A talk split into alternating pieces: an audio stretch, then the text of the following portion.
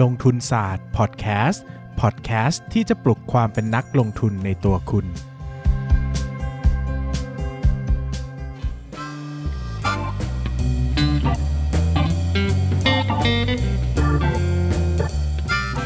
สวัสดีครับ ยินดีต้อนรับเข้าสู่รายการลงทุนศาสตร์พอดแคสต์รายการที่จะมาชวนทุกคนพัฒนาความรู้ด้าน การเงินและการลงทุนไปด้วยกัน อย่างที่เล่าให้ทุนคุณคุณผู้ฟังนะครับฟังมาตลอด เอพิโซดหลังๆเนี่ยว่าจริง ๆ แล้วซีซั่น2เรามีอะไรหลาย ๆ อย่างใหม่มากขึ้น สิ่งหนึ่งที่จะเกิดขึ้นก็คือเราจะมีการเชิญแขกรับเชิญมาพูดคุยนะครับ โดยเราจะพูดกันทั้งเรื่องการเงิน การงานแล้วก็ชีวิตนะครับ เป้าหมายคือเราอยากให้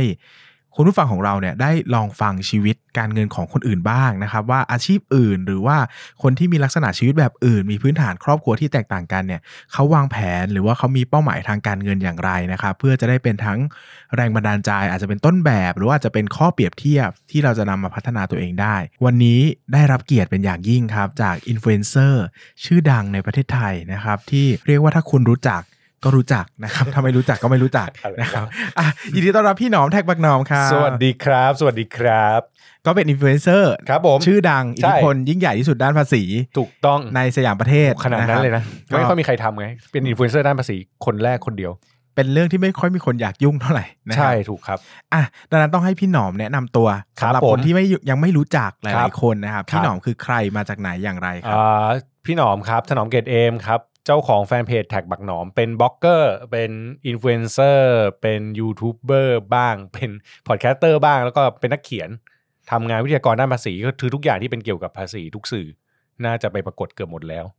แหม่ขิงเว้ย คิงเว้ย เพราะว่าเพราะที่ขิงเพราะว่าอะไรรู้ไหมอัดอัดหลายรอบ อะไรวะอันนี้รอบที่ 3 แล้วนะครับ ครับผม ถ้าคุณได้ฟังอยู่ ซึ่งไม่มั่นใจว่าจะได้ฟังหรือว่า อาจจะหายไปอีกไฟล์เรานะครับ เป็นไฟล์ล่องหน ครับ นะครับ ก็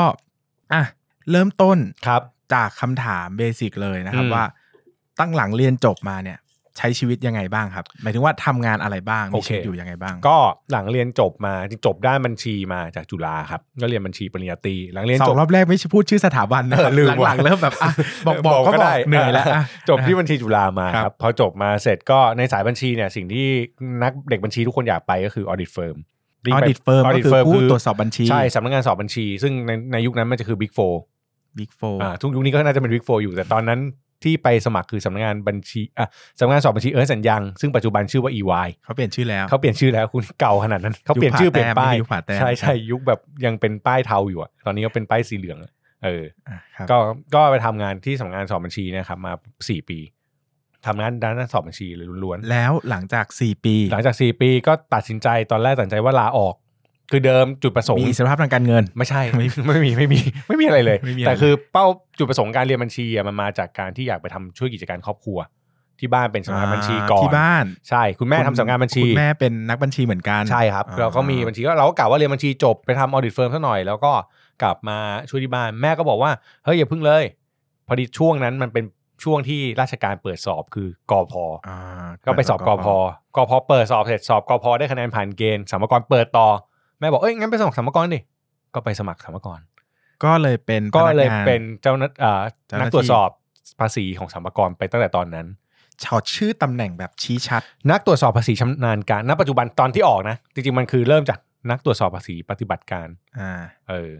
ชำนาญการนี่แปลว่าต้องได้เงินเดือนเพิ่มถูกไหม ชำนาญการคือเชื่อเออชำนาญระดับหนึ่งเมื่อก่อนเขาเมื่อก่อนจริงๆ มันเป็นเรียกเป็นซีนถ้าจำได้เขาก็คือ C3 ตอนแรกไปสตาร์ทที่ C3 ตอนที่จบมาเนี่ยไอยตอนที่ตอนที่ออกมาเนี่ยคือประมาณ C แกรดแกรดตอนที่ แกร แก ด รด ตอนที่แกรดเนี่ยประมาณ C6 ถ้าเป็นถ้าเป็นเมื่อก่อนเขาจะเรียก6วอเออ มันมีถึง C อะไร C 9ป่ะหรือ C 40 10อ่า C 10นี่พวกรัฐมนตรีป่ะ ชื่อใหญ่ๆทั้งนั้นนะครับ อ่า ใช่ C 6เป็นชำนาญการ ชำนาญ ทำอะไร การ บ้างทำอะไรบ้าง อ่าอืมคล้ายๆกับออดิตเลย แต่ว่าเป็นการตรวจสอบเรื่องภาษี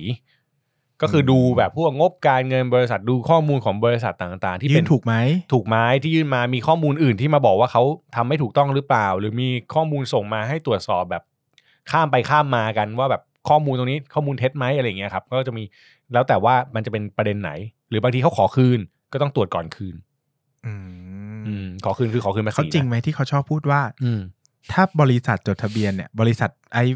ไอบริษัทจำกัดเนี่ย อืม ถ้าขอคืนภาษีเนี่ยกรมสรรพากรจะจุกจิกมากกว่าไม่ขอคืน ขอคืนมันถูกตรวจอยู่แล้วไง ร้อย ถ้า เปอร์เซ็นต์ ถ้าขอคืนต้องตรวจก่อนคืน แต่ถ้าหมายถึงว่าถ้าถ้าไม่ขอคืนอาจจะไม่ตรวจก็ได้เหรอ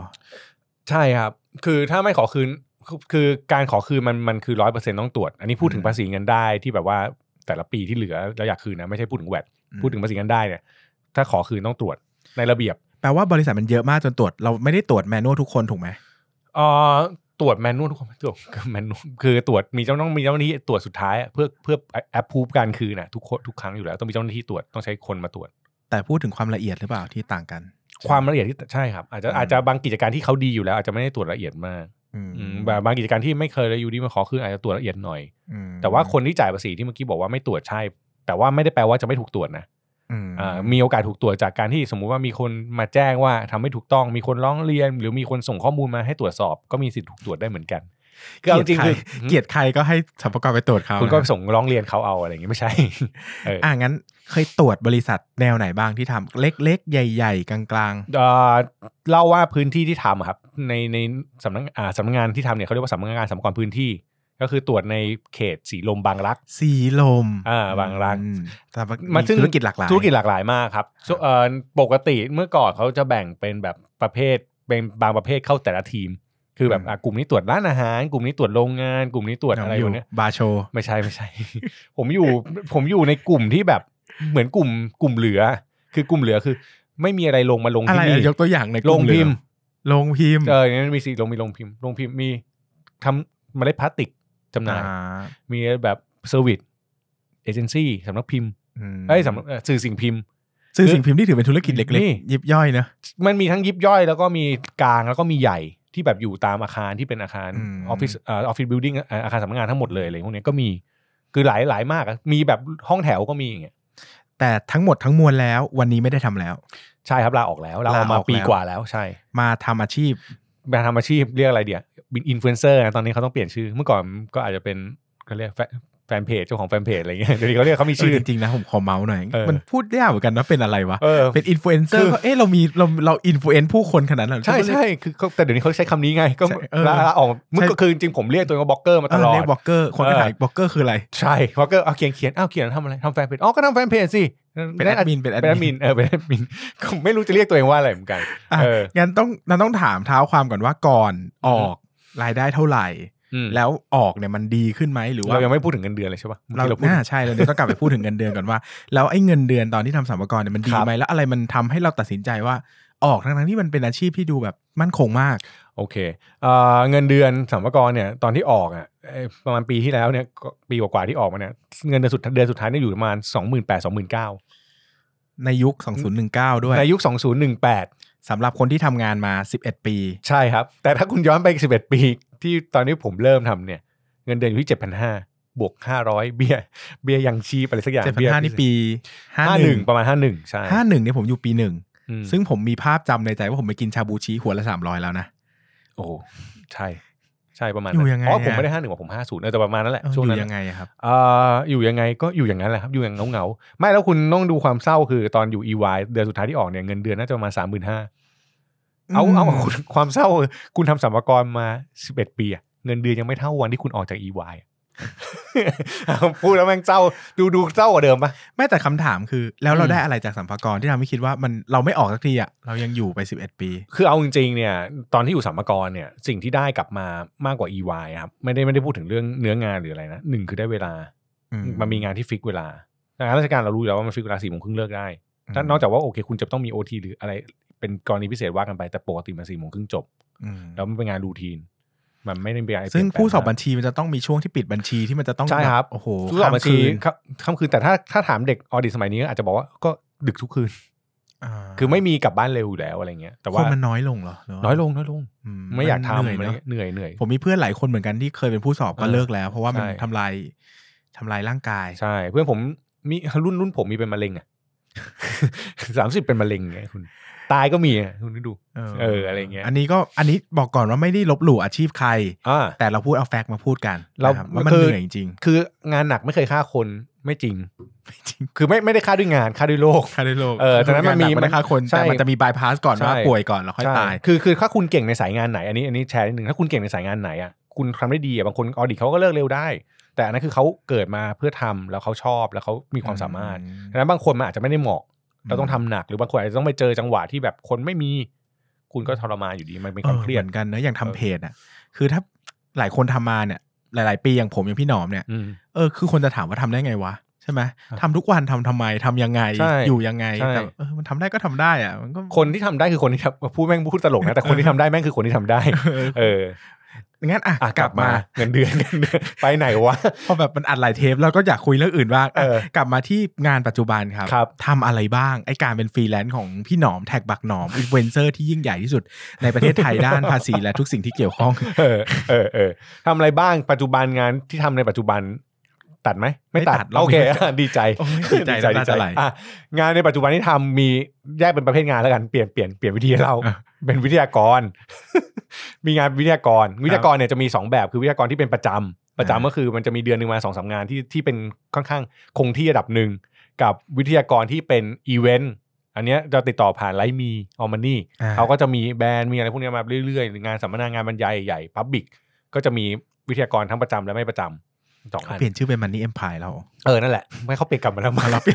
ไปเป็นมางง ไม่รู้ไม่ รู้อ่าโอเคอ่าต่อมาไอไอเนี่ยจบไปหนึ่งแล้วก็อันที่สองคือ เป็นงานที่ปรึกษา ที่ปรึกษา ขอเซึ่งไม่ใช่ที่ปรึกษาภาษี หักมุมมาก เออที่ไม่ใช่ที่ปรึกษาภาษีผมไม่ได้รับงานที่ปรึกษาภาษี ทำไมไม่รับอ่ะ เออผมไม่ผมคิดว่าการรับงานที่ปรึกษาภาษีทำให้ผมสอนในวันที่ผมพูดอย่างที่ผมอยากพูดไม่ได้ อ่า อ่าถ้าถ้าผมยังเป็นคนสอนอยู่ เข้าใจ ผมไม่ควรรับงานที่ปรึกษาภาษี เข้าใจมันมี conflict of interest มาก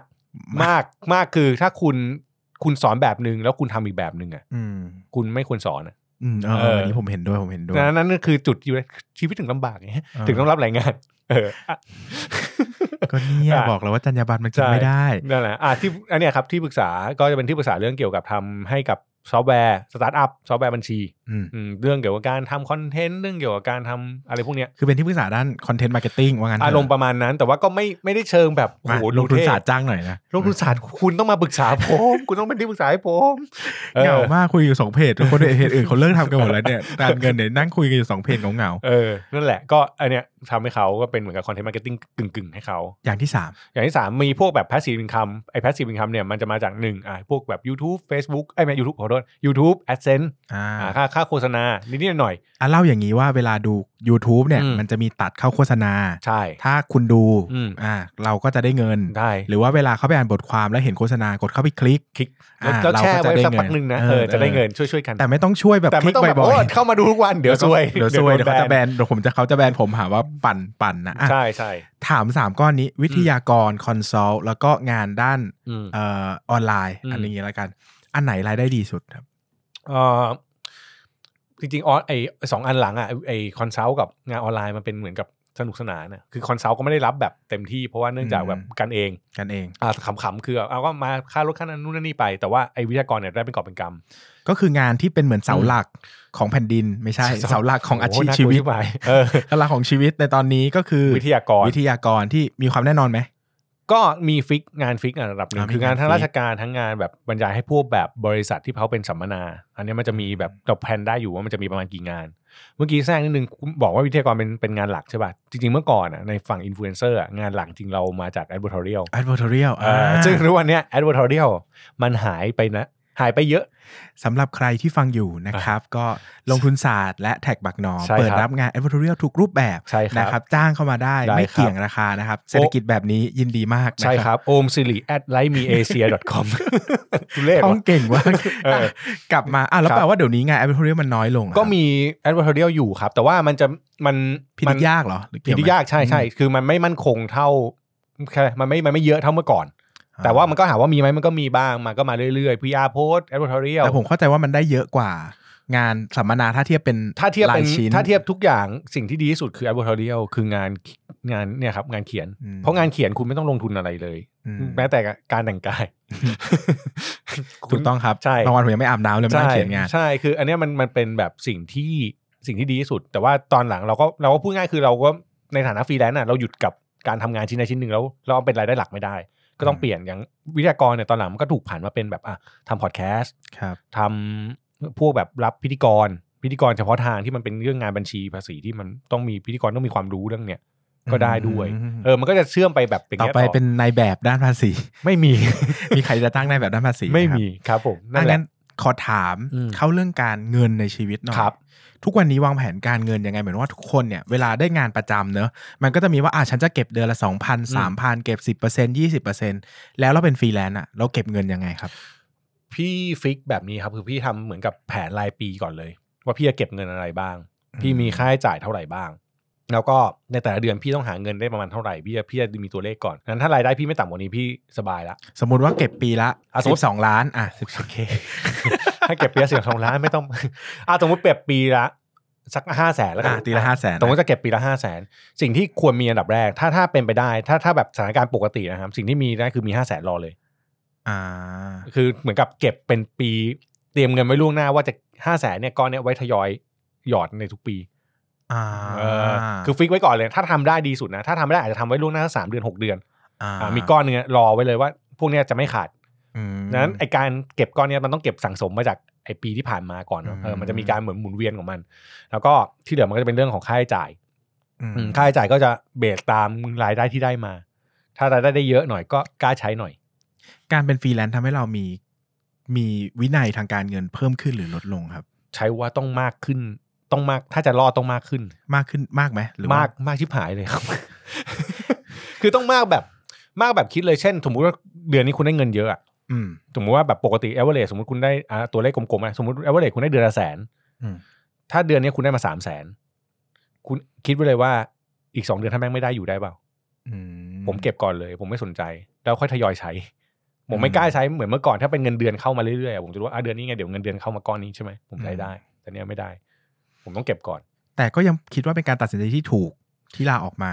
ถูกครับ เพราะว่าสิ่งที่ได้มากลับมาจากการทำฟรีแลนซ์จริง ๆ มันเป็นคำตอบนะเริ่มทำงานออดิตเฟิร์มสัมภากรแล้วมาฟรีแลนซ์สิ่งที่อยากได้ในช่วงเวลาทุกเวลาคือเวเอ้ยสิ่งที่อยากได้ในแต่ละช่วงของชีวิตคือเวลา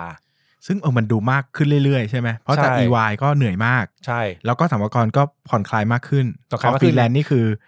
ก็จะดีขึ้น คือคือคำว่าเวลาเนี่ยจริงๆต้องเล่าแบบนี้ว่าเวลาในการทำงานอ่ะมันอาจจะไม่ได้น้อยลงเลยนะ อืม เออคือตอนเป็นตอนเป็นอ่าอะไรวะออดิตเนี่ยตอนทำออดิตมันมันฟิกเวลากับการทำงาน ครับ ดังนั้นเวลาที่เหลือที่เป็นส่วนของเรามันจะไม่มีมันจะมีอยู่น้อย อือฮึ การเป็นสัมภาระมันมีเวลาการทำงานน้อยลง แต่มันมีเวลาส่วนของเราไปทำอย่างอื่นมากขึ้น แต่ว่ามันเป็นเวลาส่วนเราแล้วไงที่เราจะเลือก การเป็นฟรีแลนซ์ก็คือตัดเวลาที่มันเป็นของสัมภาระออกไปทำให้เรามีเวลา 24 ชั่วโมง เพื่อดีไซน์ว่าในแต่ละวันเราจะทำอะไร ในแต่ละช่วงทำอะไร แล้วเราจะได้จัดการชีวิตตัวเองได้ เจ็ดวันนี้ทำงานกี่วัน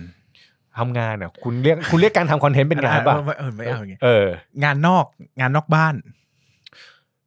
ถ้าเป็นบรรยายผมจะไม่ให้เกินอาทิตย์ละสามวัน เพราะเหนื่อยใช่ไหม ใช่ผมว่ามันสำคัญ โอ้ วิทยากรคือคือจริงๆบรรยายทุกวันอ่ะดีนะ ถ้าทำได้ อืม แต่ผมจะไม่ให้เกิน มันจะรวยมาก มันจะโอ้มันรวยมากครับ แต่มันเหนื่อยจริง แต่มันเหนื่อยแล้วมัน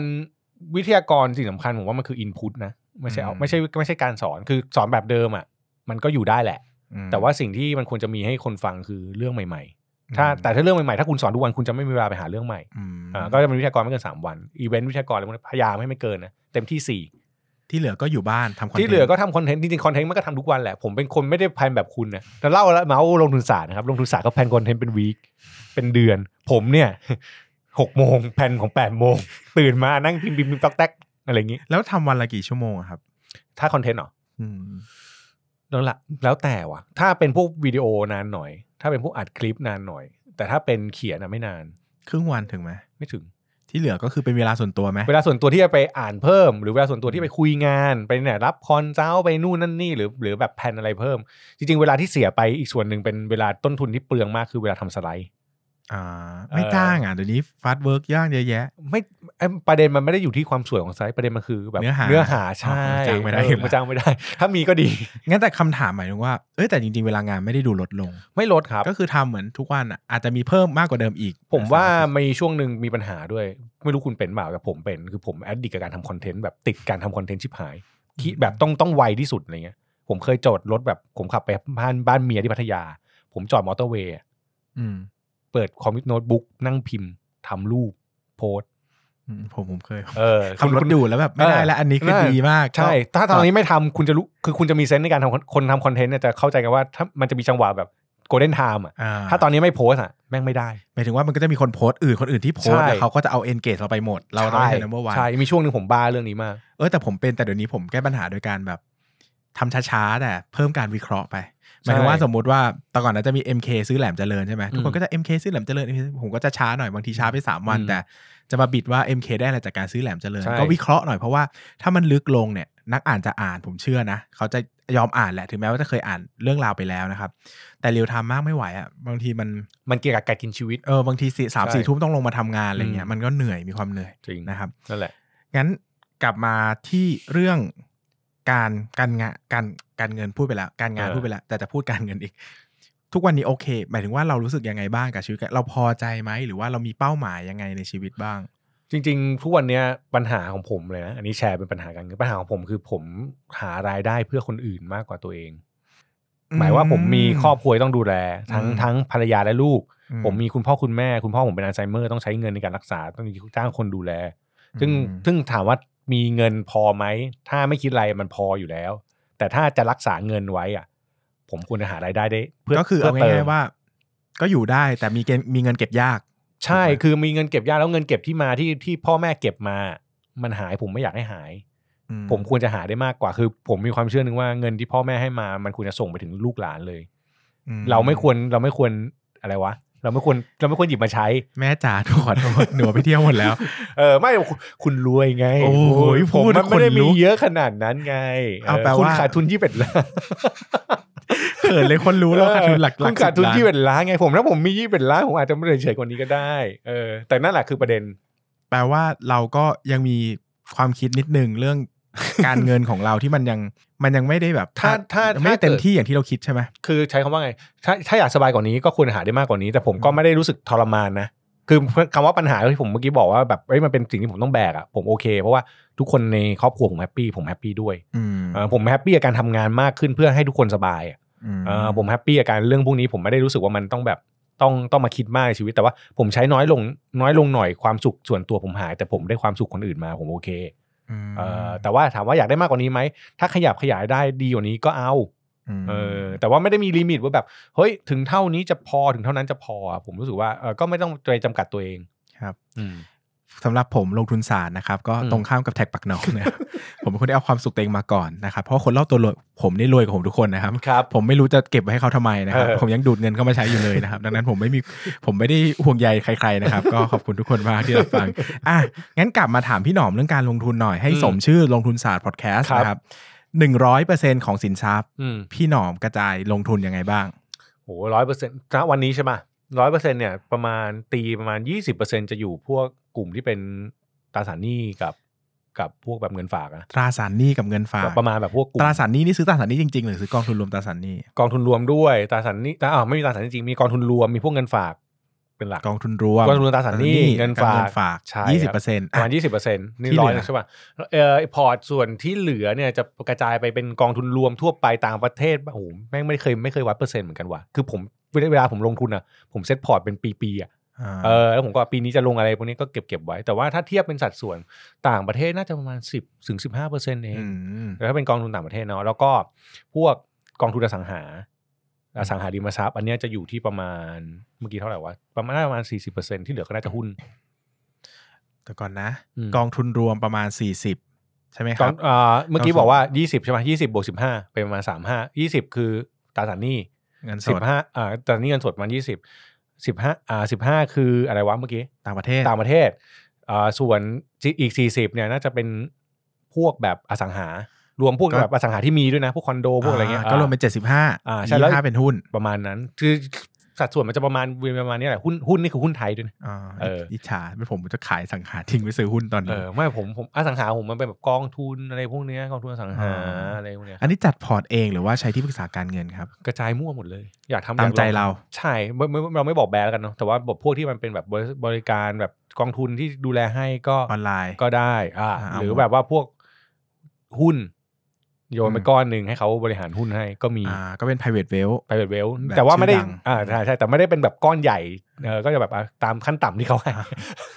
เอาน้อยสุดเท่าไหร่พี่ อ่า บอก ประมาณนั้น บอกประ พี่ มาณ บอก นั้ ผ น ม แล้ว มา แล้วเราก็มีแบบแต่รับแต่แผนทุกวันเนี้ยเล่านิดนึงก็คือแผนมันจะเป็นการ DCA หมดเลย แผนผมไม่มีหุ้นแบบเขาเรียกอะไรวะผ ไม่ได้จับจังหวัดตลาด ไม่มีจับไม่เคยจับอะไรเลยคือผม เพราะ เลิก จับไม่โดนมันจับยาก โอ้โห มาก ไม่เคยจับผมพูดจริงนะ ผมเคยพยายามจับแล้ว อ่า เล่าเราพูดชื่อหุ้นได้ป่าวะ ได้พูดเลยอยาก โเค รู้ ผมผมผมเคยคุยกับคุณนานแล้วหลายปีแล้ว ผมเคย อันเนี้ยเป็นจุดที่ทำให้ผมเลิกสน ผมผมตั้งแฮชแท็กว่าเลิกสนใจเรื่องหุ้นแล้วครับเลย คือ คือแม่งเมื่อก่อนตอนที่ผมเข้าวงการใหม่ๆช่วงที่ผมเริ่มมีเงินจากตอนในช่วงสัมภาระทำทำงานเสริมแล้วมีเงิน อ่า เอ่อผมเริ่มมีเงินเก็บเนี่ยผมก็ลงทุนหุ้น ครับ ซึ่งตอนนั้นมันเพิ่งพ้นจากวิกฤตตอนปีอะไรวะแฮมเบอร์เกอร์ป่ะ อ่าให้บอกสองศูนย์ศูนย์แปด อ่าช่วงนั้นอ่ะผมเพิ่งเข้าเข้าสู่วงการมาพักหนึ่ง นั่น ผม แน่ อ่าผม นายหนอม ซื้อหุ้น หน้า อะไร ใส ซื้อหุ้นอะไร หาใส แม่ง ใจซื่อ แม่งรวย ขึ้นตลอด จำได้ว่าเคยโพสเฟซบุ๊กครั้งหนึ่งแบบหน้าถีบตัวเองว่าโอ้โห เล่นวันเดียวได้มากกว่าเงินเดือนสามเดือนอะ อันนั้น นั่น แ นะนี่โคตรเก่าตอนนี้ไปลบทิ้งกันนะ เออนั่นแหละผมก็ผมว่างั้นเว้ยแล้วเสร็จแล้วผมก็มั่นใจตัวเอง ผมก็ไปลงทุนหุ้นตัวหนึ่งก็เลยหุ้นที่จะพูดเนี่ย นั่นคือบ้านปู บ้านปู บ้านปูตอนนั้นเนี่ย ขนลุกเลย บ้านปูนี่อารมณ์เหมือนเอ่อจะไปแปดร้อยตอนนั้น อ่า แม่จะไปแปดร้อย อ่า ผมจำได้ว่าผมอยู่ที่ประมาณ ผมซื้อที่หกร้อย อันนี้ต้องต้องพูดถึงทุกวันนี้ก่อนนะครับ ว่าปัจจุบันนี้แตกพาไปแล้ว ใช่ปัจจุบันนี้เหลือเจ็ดบาท อ่า วันนี้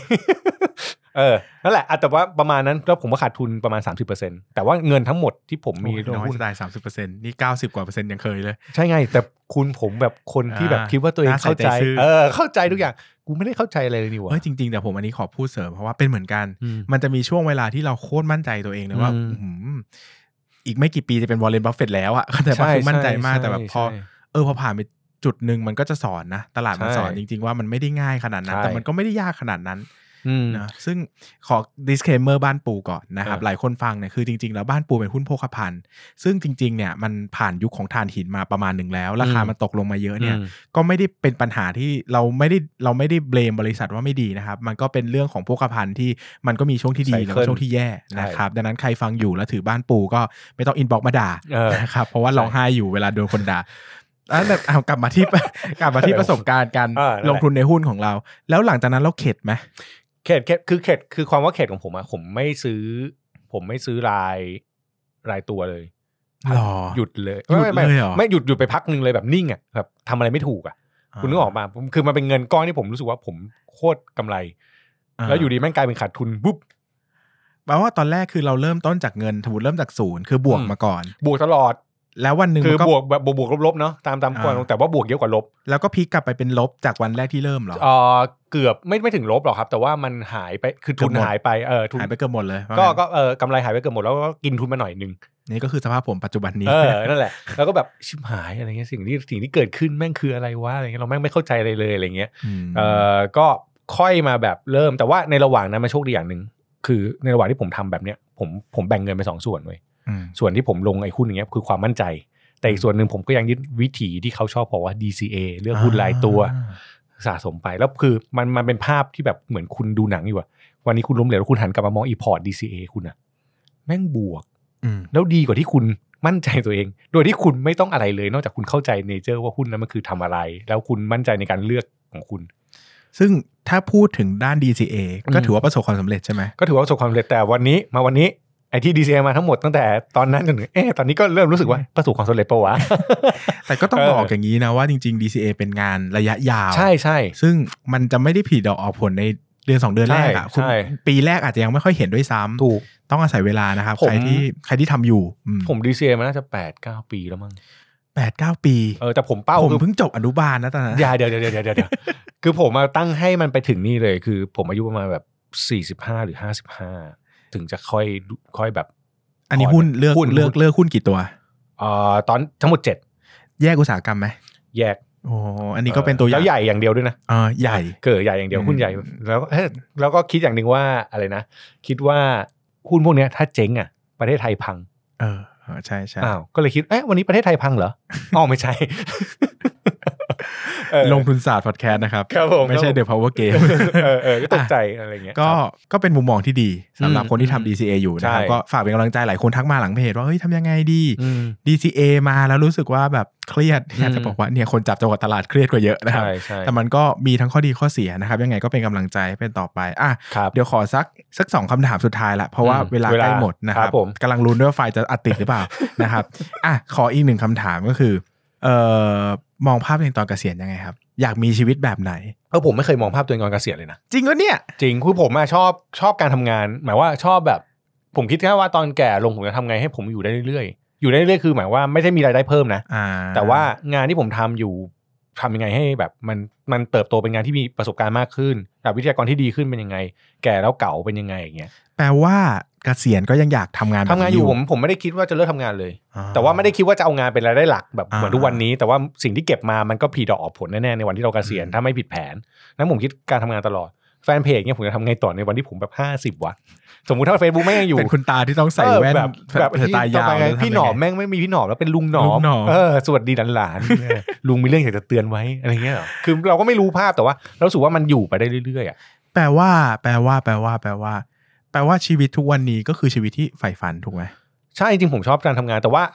อาจจะอย่างที่บอกเมื่อกี้คือ มันอาจจะไม่ต้องทำเยอะขนาดนี้ ถ้าถ้าเป็นไปได้เออ อืม ทำน้อยหน่อยแต่ว่าสนุกกับมันแล้วผมชอบทำงานกับเด็กนะ อย่างคุณเงี้ยเอาเพราะว่าผมชอบทำงานไม่ผมชอบทำงานกับเด็กผมไม่ได้ผมไม่คนไม่อินกับซีนิตี้ผมไม่อินกับอะไรคือผมไม่ได้ต้องอินว่าต้องมาเคารพผมความแก่ ว้าย เออเพราะว่าผมโดนซีอที่บางบางบริษัทด่าผมทุกวันเลย อายุน้อยกว่าผมตั้งเยอะ เอออะไรเงี้ยแต่ผมโอเคเออผมชอบผมผมรู้สึกว่าชีวิตมันคือการเรียนรู้งั้นการอยู่ทำงานมันไม่ใช่คำตอบ อืม อืม อ่างั้นขอเป็นคำถามลองสุดท้าย อ่า อืม คำถามที่ว่า สมมติว่ามีอิสรภาพวันเงินวันการเงินวันนี้เลย คือแบบมีเงินมาก อืมอืม อะไรเปลี่ยนบ้างในชีวิต ไม่เปลี่ยนเลย ไม่เปลี่ยนเลย เปลี่ยนอย่างหนึ่งคือผมอาจจะจะกล้าใช้เงินมากขึ้นแบบว่า อ่า ใช้ใช้เงินซื้อความสุขในบางอย่างที่อยากได้มาก จะรับ ขึ้ งานน้อยลงไหม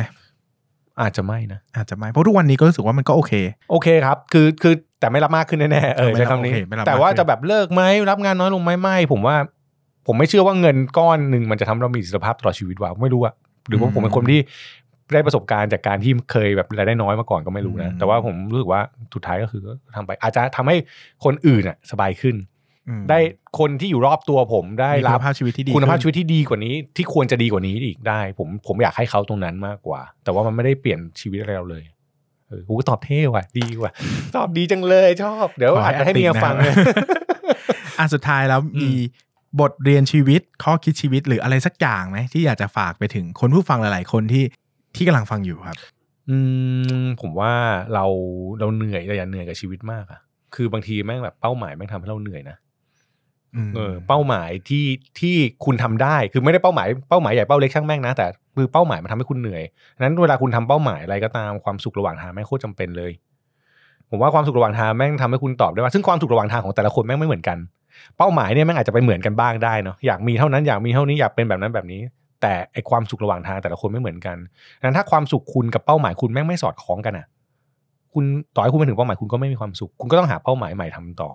อืม เออผมเลยเชื่อว่าใช้ชีวิตให้มีความสุขด้วย เป้าหมายมีดีแล้วถูกแล้ว แล้วก็อย่าเอาเป้าหมายเราไปเทียบกับใคร อืมรู้สึก แหม่ เหมือนโดนถูกสอนอยู่ด้วยนะครับ เมื่อสอนสอนคุณได้คุณสอนคุณได้ที่ไหนแล้ว อ่ะอ่ะจริงแต่มันก็เป็นสิ่งที่ผมยึดถือนะครับ เออ สุดท้ายครับ ครับ ฝากผลงานหน่อยครับ หลายคนรู้สึกว่าโห ฟังพี่หนอมมานานมากนะครับ ครับ อยากอยากรู้จักพี่หนอมให้มากขึ้น มีช่องทางไหนให้ติดต่อ ก็มีติดตามนะครับ ก็หลักๆก็แฟนเพจแท็กบักหนอมครับทวิตเตอร์ แท็กที่แปลว่าภาษี ที่ภาษีแล้วก็บักหนอม B U G N O M S เติม อ่า S ด้วยนะค ครั รับ บ แล้วก็ทวิตเตอร์แท็กบักหนอม YouTube พอดแคสต์ก็เซิร์ชชื่อเดียวกันหมดเนะครับ มีก็ประมาณนี้เซิร์ชเถอะ อืมเสิร์ชเถอะ ง่ายเสิร์ชเถอะ นะครับ ง่ายกว่า ก็ ใช่ใช่ ไปติดตามพี่พี่หนอมกันได้นะค ครั รั บบ ผม แล้วก็จะได้รู้จักกันให้มากขึ้น อืม หวังว่าวันนี้แขกรับเชิญของลงทุนศาสตร์พอดแคสต์น่าจะให้มุมมองการเงินการงานชีวิตกับหลาย ๆ คนได้มากทีเดียวนะครับ แล้วก็อย่าลืมเก็บเรื่องราวดีๆ หรือว่าสิ่งดีๆ ไปเป็นข้อเปรียบเทียบ แล้วก็นำไปปรับใช้ในชีวิตประจำวันของเราได้สำหรับวันนี้ลงทุนศาสตร์พอดแคสต์ขอบคุณมากครับ โอกาสหน้าลงทุนศาสตร์จะกลับมาพร้อมแขกรับเชิญคนไหน อย่าลืมติดตามกัน สวัสดีครับ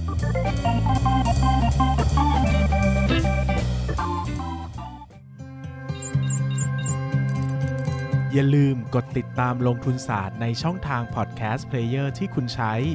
แล้วกลับมาปลุกความเป็นนักลงทุนกันใหม่ในลงทุนศาสตร์พอดแคสต์